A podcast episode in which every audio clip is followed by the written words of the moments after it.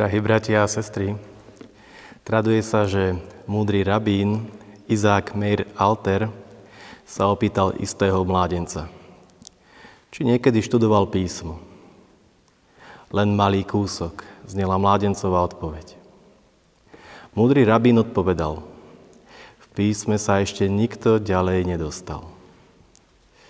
A tak príjmite i ten kúsok mojej vlastnej skúsenosti s písmom – a zamerajme sa pre túto chvíľu na Sveté Evangelium podľa Matúša, 9. kapitolu, 27. verš, ktorý znie.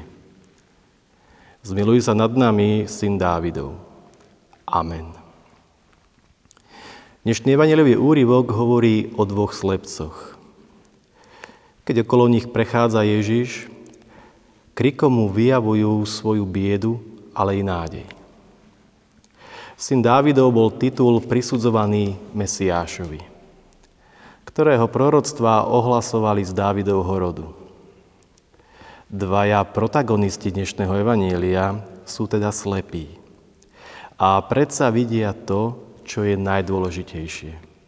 Spoznávajú Ježiša ako Mesiáša. Evangelista Matúš hovorí, že tí dvaja volali na Ježiša popri tom, ako išli za ním. Nevidia ho, ale počujú jeho hlas a nasledujú jeho kroky.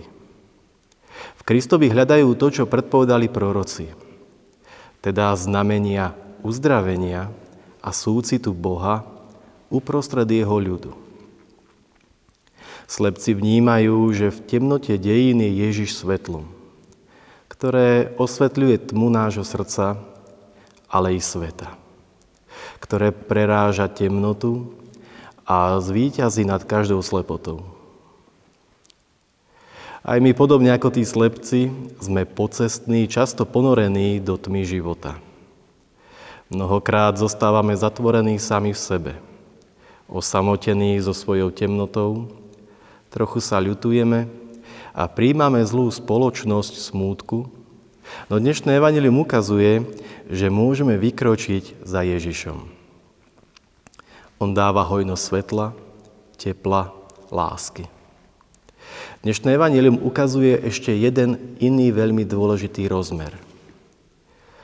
Slepci spoločne zdieľajú bolesť svojho stavu. Spoločne túžia po svetle, ktoré by im mohlo zasvietiť. Obaja idú za Ježišom. Obaja k nemu volajú a prosia o uzdravenie. Nie každý sám za seba, ale spolu. Je veľa vravné, že Kristovi hovoria, zmiluj sa nad nami. Používajú my, nehovoria ja. Nemyslia každý na svoju vlastnú slepotu, ale prosia o pomoc spoločne. Drahí priatelia, toto je význačným znakom kresťanského života.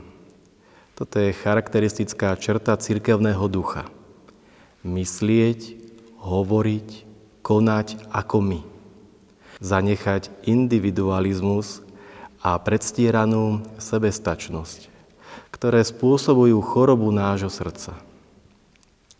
Dnešné evanílium nás učí, že uzdravenie prichádza, keď nesieme spoločne rany, keď čelíme spoločne problémom, keď chápeme hodnotu toho, že môžeme byť pospolu to znamená navzájom sa počúvať a rozprávať sa. A všimnime si ešte niečo, čomu nás slepci z dnešného evanília môžu naučiť. Po tom, čo ich Ježiš spoločne uzdravil, dvaja anonymní protagonisti dnešného evanília, ktorých sa môžeme zrkadliť aj my, začnú túto správu šíriť po celom kraji, rozprávať o tom všade. Ježiš im radil, aby nikomu nič nehovorili. Ale oni robia presný opak.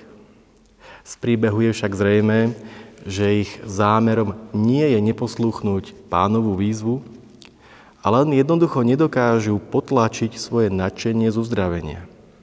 Svoju radosť toho, čo zažili pri stretnutí s Ježišom. A tu je ďalší charakteristický rys kresťana – radosť Evanília, ktorá je nezadržateľná. Drahí bratia a sestry, pokračujme na tejto ceste. Ako tí dvaja slepci v Evaníliu. Poďme aj my za Ježišovým hlasom. Nasledujme jeho kroky. Prinášajme k nemu naše rany spoločne a povedzme mu. Pane Ježiši, veríme, že Tvoje svetlo je väčšie ako všetky naše temnoty. Veríme, že Ty nás môžeš uzdraviť že Ty môžeš obnoviť naše bratstvo, že môžeš znásobiť našu radosť. Nech sa tak stane. Amen. Pomodlíme sa. Pane Ježiši, dotkni sa dnes aj našich slepôt.